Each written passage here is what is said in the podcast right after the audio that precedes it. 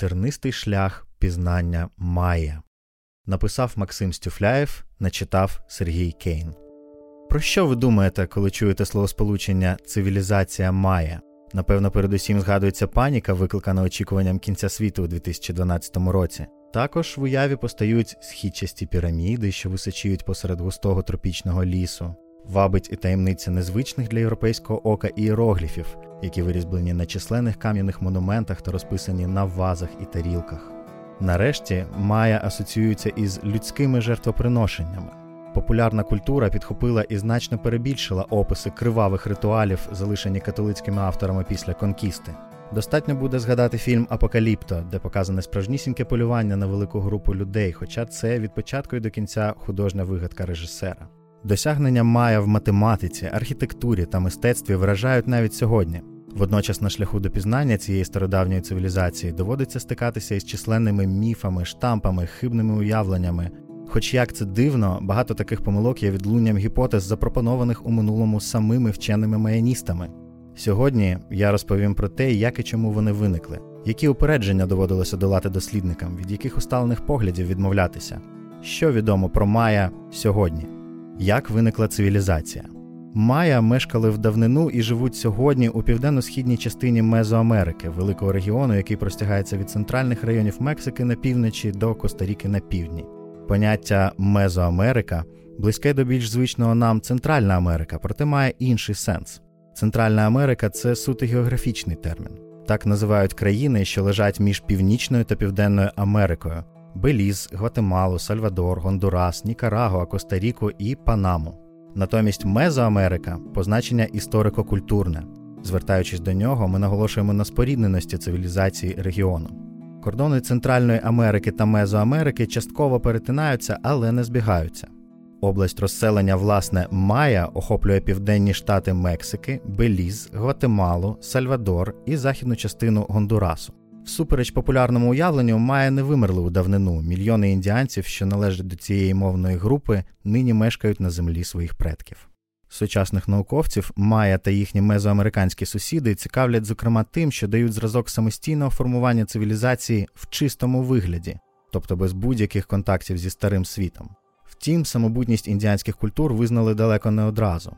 Загадка виникнення цивілізацій у доколумбовій Америці не давала спокою вже першим європейцям, які в 16 столітті дісталися берегів незнаного їм доти континенту. Конкістадорів вразив блиск Ацтекської імперії та імперії інків. Значно пізніше, наприкінці 18 століття, почалося повторне відкриття забутих міст Майя з їхніми величними храмами і монументами на площах. Колонізаторам здалася неймовірною навіть думка, ніби всю цю красу могли створити предки індіанців.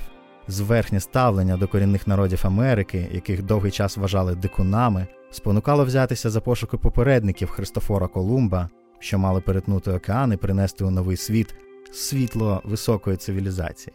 Кастинг претендентів на почесну роль міжконтинентального контактера така ж захоплива сторінка в історії марних наукових пошуків, як і спроби винайти вічний двигун. Щодо цього висували найнеймовірніші гіпотези. Скажімо, іспанське духовенство шукало відповіді на свої питання в Біблії.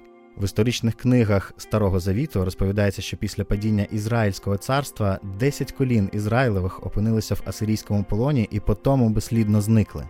Чернець-домініканець Бартолома де Лас Касас першим припустив, що загублені стародавні ізраїльтяни переселилися до Америки і заснували там цивілізацію.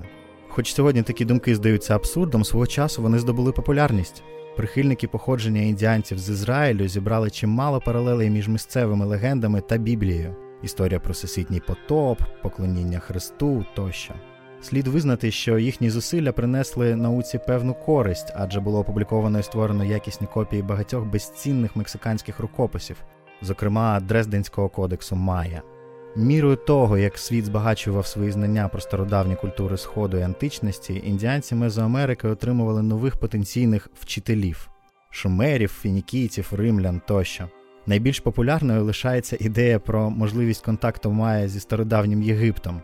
Вона спирається на низку паралелей, які одразу впадають в око. Як у Єгипті, так і в Мексиці зводили піраміди над царськими похованнями, писали іерогліфами, вважали священною постать правителя. На думку прихильників міжконтинентальних контактів, усі ці подібності не могли з'явитися випадково. Отже, один народ передав культурні надбання іншому. Ясна річ, донорами цивілізаційних принад зазвичай зображують єгиптян, а утримувачами майя. Відомий норвезький мандрівник Тур Гейрдал навіть спробував перевірити цю теорію. На папірусному човні Ра-2, точній копії давньоєгипетських суден, він перетнув Атлантику, засвідчивши гіпотетичну можливість таких самих подорожей у давнину. Втім, будь-які реальні докази єгипетського впливу на Майя чи інші культури Америки сьогодні відсутні. Технічна спроможність здійснити далеке плавання через океан не доводить, що єгиптяни справді будь-коли зважувалися на такі небезпечні подорожі. Адже відомо, що під час своїх експедицій навіть найсміливіших вони трималися берега і не виходили у відкрите море. Дотепер у новому світі не виявлено жодної речі, яку ми могли б називати єгипетською. Отже, розмірковування про міжконтинентальний контакт позбавлені підґрунтя. Тур Геердал, щоправда, навів у своїй книзі Стародавня людина і океан довгий список міжкультурних паралелей здатний вразити довірливого читача. Проте мандрівник склав його абсолютно некоректно. Геердал порівняв із Єгиптом цілий американський континент, батьківщину багатьох різних народів. Тим часом, наприклад, муміфікація померлих була відома у Південній Америці, але там не писали іерогліфами і не будували пірамідальних храмів. Натомість Майя уславилися пірамідами і розвиненою писемністю, однак не практикували муміфікацію. Хронологія розвитку цивілізацій Близького Сходу та Мезоамерики суперечить можливості зв'язку між ними. Найбільш ранні піраміди Мексики датуються приблизно першим тисячоліттям до нашої ери, але єгиптяни на той час уже давно не зводили таких споруд. Ба більше, східчасті пірамідальні платформи Майя, увінчені храмами на горі, мають насправді вельми мало спільного зі славнозвісною великою пірамідою фараона Хуфу. Східчаста піраміда Джосера подібніша на мексиканські зразки, але вона більш рання, ніж великі піраміди. Від таких конструкцій швидко відмовилися самі єгиптяни. Отже, не варто шукати будівничих цікеля або паленки за океаном. Ці міста спорудили стародавні Майя. Майя самотні генії. Станом на початок ХХ століття серед науковців загалом утвердився консенсус щодо місцевого походження цивілізації Мезоамерики. Однак до формування адекватного уявлення про них було ще далеко. Між Першою і Другою світовою війною провідні американські маяністи того часу Сільванус Морлі, Джон Тіпл та Ерік Томпсон створили образ загадкового і унікального народу Майя. Оскільки ієрогліфічну писемність Майя ще не дешифрували, вчені були позбавлені можливості отримувати історичну інформацію з перших вуст. Аби бодай якось заповнити порожнечу, вони зверталися до яскравих, хоча не завжди коректних аналогій з античністю. Саме тоді набув популярності відомий штамп, що Майя це греки нового світу. На відміну від римлян, ацтеків, вони нібито не були войовничим народом, а зосередилися на пізнанні руху небесних світил, філософії, мистецтві. Традиційний поділ історії Майя на докласичну, класичну і посткласичну епохи це теж алюзія до класичної Греції. Проте Морлі і Томпсон не обмежилися паралелями з античною Європою. Вони сформулювали бачення цивілізації Майя, яке залишилося панівним упродовж десятиліть. Дослідники виходили з твердого переконання, що оскільки Майя розвивалися в ізоляції від культур старого світу, їм вдалося створити суспільство не схоже на будь-які інші світові аналоги. Наприклад, Еріку Томпсону стародавні Майя уявлялися напрочуд побожними людьми. Провідну роль у їхньому суспільстві, начебто, відігравали жерці-астрономи, котрі спостерігали за зорями, виконували обряди і мало переймалися земними клопотами. Томпсон також стверджував, що в добу розквіту цивілізації Майя були винятково мирним народом.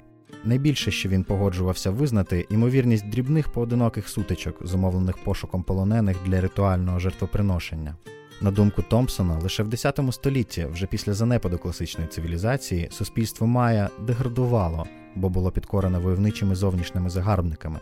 Саме тоді почалися великі війни. Навіть існування міст Майя у нашому розумінні цього слова заперечувалося.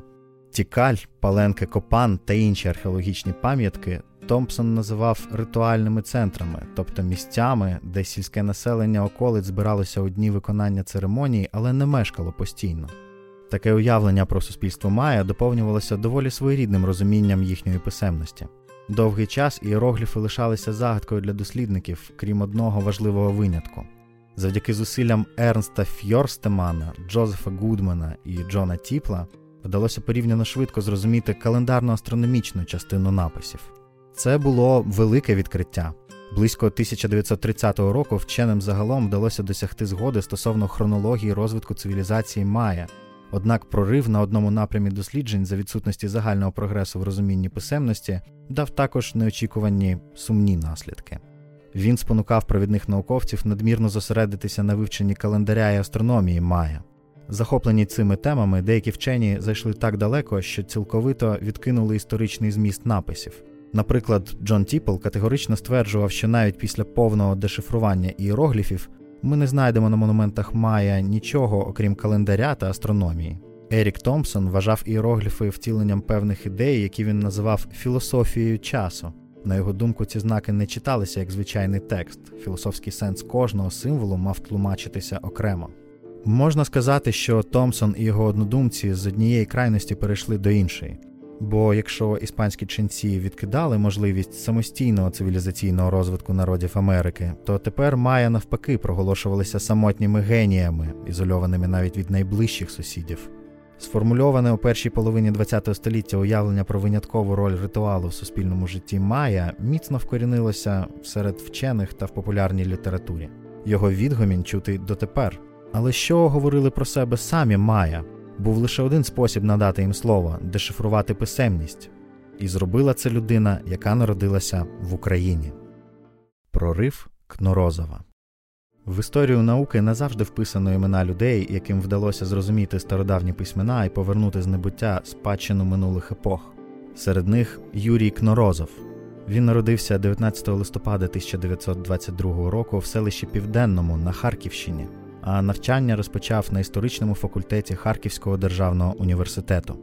Здавалося б, працювати з текстами Майя, мешкаючи далеко від їхньої батьківщини та провідних наукових шкіл, напрочуд складне завдання. Проте, можливо, саме перебування осторонь від тогочасного мейнстріму допомогло Кнорозову зробити свої видатні відкриття. Він зумів подивитися на справу незамуленим поглядом і побачив, що маяністика опинилася в глухому куті. Кнорозов різко критикував зацикленість американських колег на календарі та астрономії. Добре обізнаний з давньоєгипетським письмом, він швидко дійшов висновку, що і знаки Майя належать до того самого типу, тобто не є втіленням абстрактних ідей. Проте зрозуміти тип письма було ще замало. Щоб почати читати написи, потрібно мати ключа до них, тобто паралельний текст, написаний відомою мовою. Для Кнорозова такою підказкою стала абетка Ланди. У своєму повідомленні про справи в Юкатані іспанський монах-францисканець Дієго де Ланда, з поміж іншої важливої інформації, навів зразки іерогліфів Майя, записи кількох слів, а також перелік із 27 знаків, кожному з яких відповідає певна літера іспанського алфавіту. Цей документ мав відіграти у вивченні іерогліфів Майя таку ж роль, як розецький камінь у дешифруванні давньоєгипетської писемності. На жаль, дослідники не одразу зрозуміли його сенс. Знаків Майя відомо значно більше, ніж 27, тому спроби прочитати тексти за абеткою Ланди провалилися. Індіанці явно використовували не алфавіт, то, можливо, монах-францисканець просто вигадав свої приклади. Гадану суперечність розв'язав Юрій Кнорозов. Він показав, що абетка Ланди з'явилася внаслідок нерозуміння представників двох дуже різних культур. Писемність Майя складалася з ієрогліфів, що позначали ціле слово, і знаків складів. Ланда не знав цього, бо іспанці користуються алфавітним письмом. Він вголос диктував писцям Майя назви літер іспанського алфавіту, а ті, не розуміючи, чого від них вимагають, писали знаки для відповідних складів. Зрозумівши, як працює абетка Ланди, Кнорозов отримав першу добірку дешифрованих іерогліфів. Звісно, попереду був ще довгий шлях, перш ніж вдалося перейти до читання текстів. Повернення історії важливість відкриттів Кнорозова важко перебільшити. Паперові рукописи Майя та написи на камені нарешті заговорили із дослідниками. Пам'ятки архітектури і мистецтва ніби ожили, олюднилися після прочитання текстів. Старі умоглядні концепції розсипалися на очах і похитнув їх не лише зухвалий радянський вчений. Майже одночасно з Кнорозовим авторитетові Томпсона кинула виклик американська дослідниця Тетяна Проскурякова. Вона пішла дещо іншим шляхом, бо не читала іерогліфів, а натомість намагалася зрозуміти їхній сенс шляхом структурного аналізу.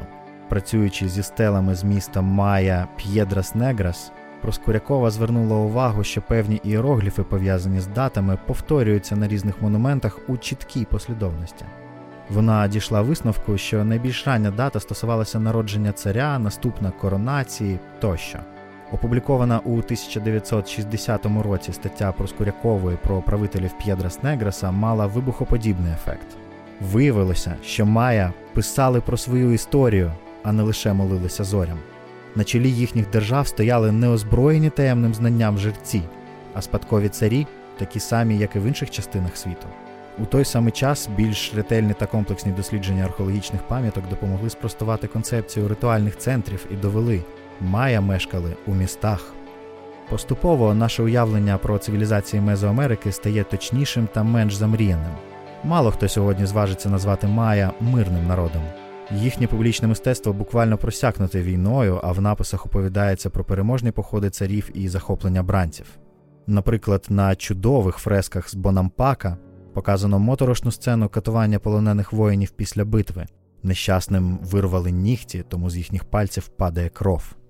Проте було б несправедливо вдаватися до протилежної крайності, зображаючи Майя жорстокими людоловами. Індіанці жили таким же різноманітним життям, як і наші предки.